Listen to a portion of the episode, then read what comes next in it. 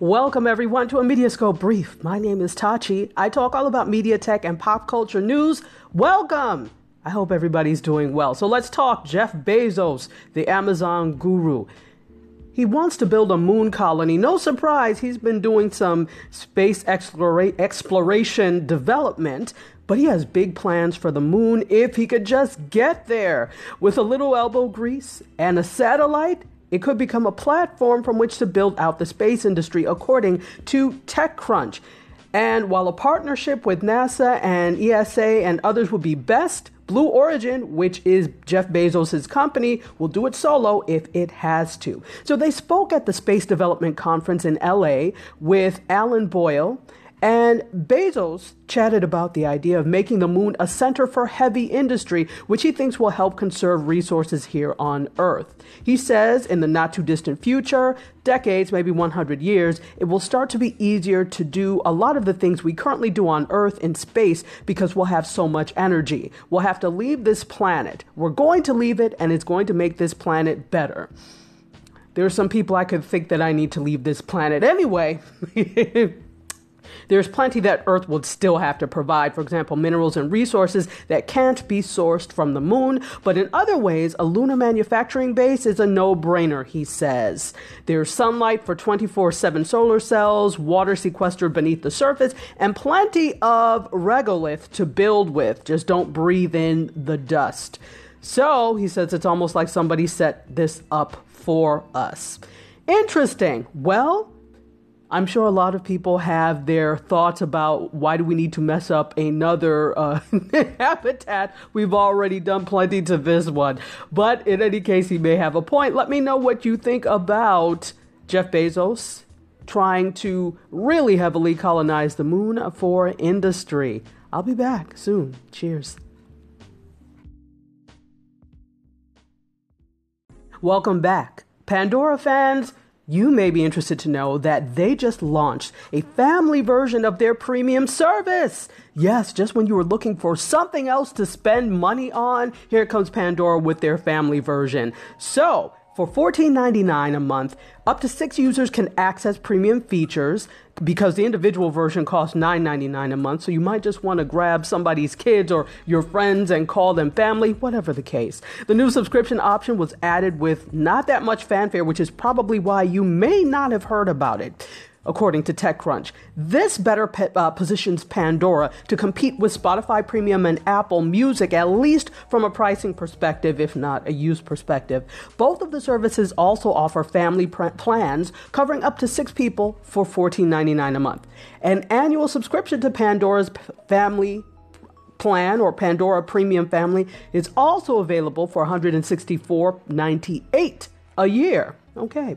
In addition to other premium features, Premium Family includes a personalized playlist called Our Soundtrack that selects a mix of songs based on every family member's listening habits. They just finished, that is Pandora, rolling out a personalized playlist last week, or personalized playlists, plural, last week, which they announced earlier this year in a bid to take on Spotify's most popular features, of course.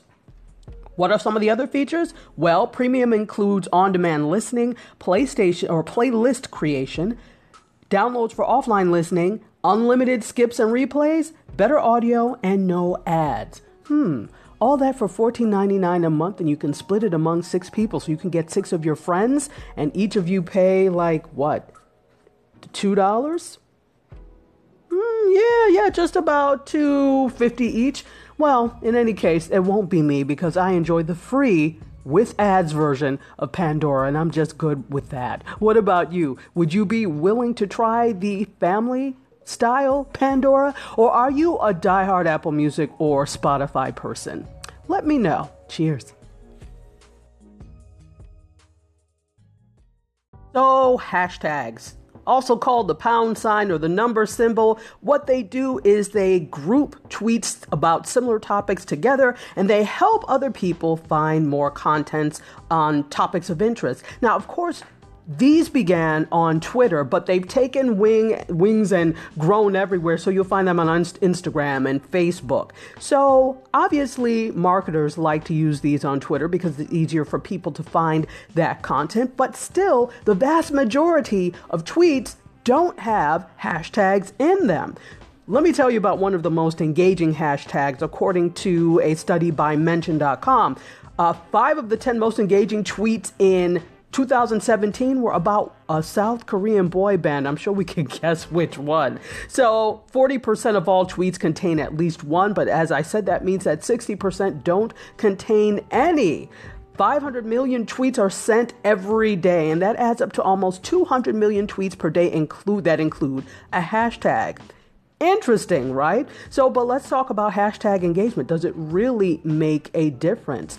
So, while it may group tweets together, their study found that using a hashtag doesn't imp- appear to increase Twitter engagement. In fact, the median number of engagements goes down with each hashtag added. Hmm, could that be because too much?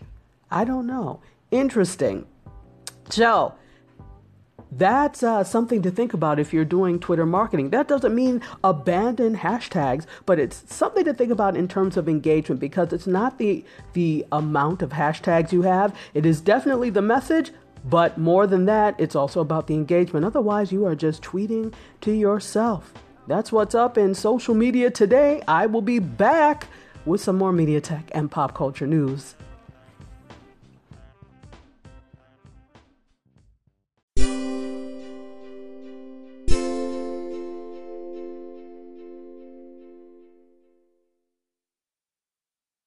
Well, as Variety has smartly said, the Force was clearly not with Solo, a Star Wars story, at the box office this past Memorial Day weekend. This latest installment struggled uh, the Memorial Day weekend, and they secured 103 million in nearly 4,400 North American locations over the four days, according to Monday estimates. This is way under projections. They opened with 84.7 million over three days and just 148 million globally. This represents the lowest opening for a Star Wars film since Disney took over the franchise, starting with 2015's The Force Awakens. So that was the first film in the sequel trilogy. They launched with a 248 million three day total.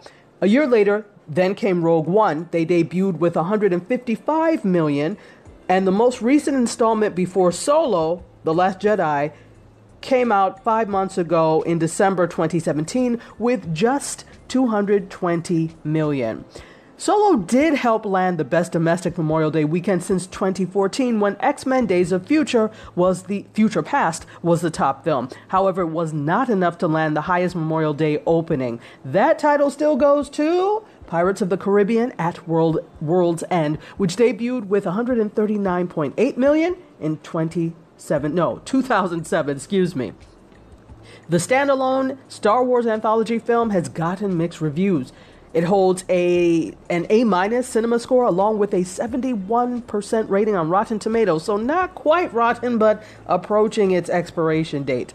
Solo was the only wide release this weekend, which means that the rest of the North American box office was a series of holdovers. Deadpool 2 slid to number 2 where it made 55 million on nearly 4400 screens over the 4 days bringing its domestic total up to 219 million. Another was a heroic blockbuster, Avengers Infinity War.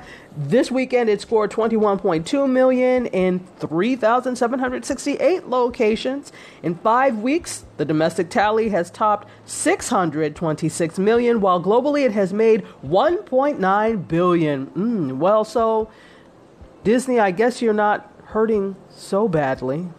Okay. Anyway, let me know what you think. Did you see Solo? Are you a Star Wars fan, first of all? And if you are, how does this compare to the days pre Disney? Let me know what you think, okay? I'll be waiting. Cheers.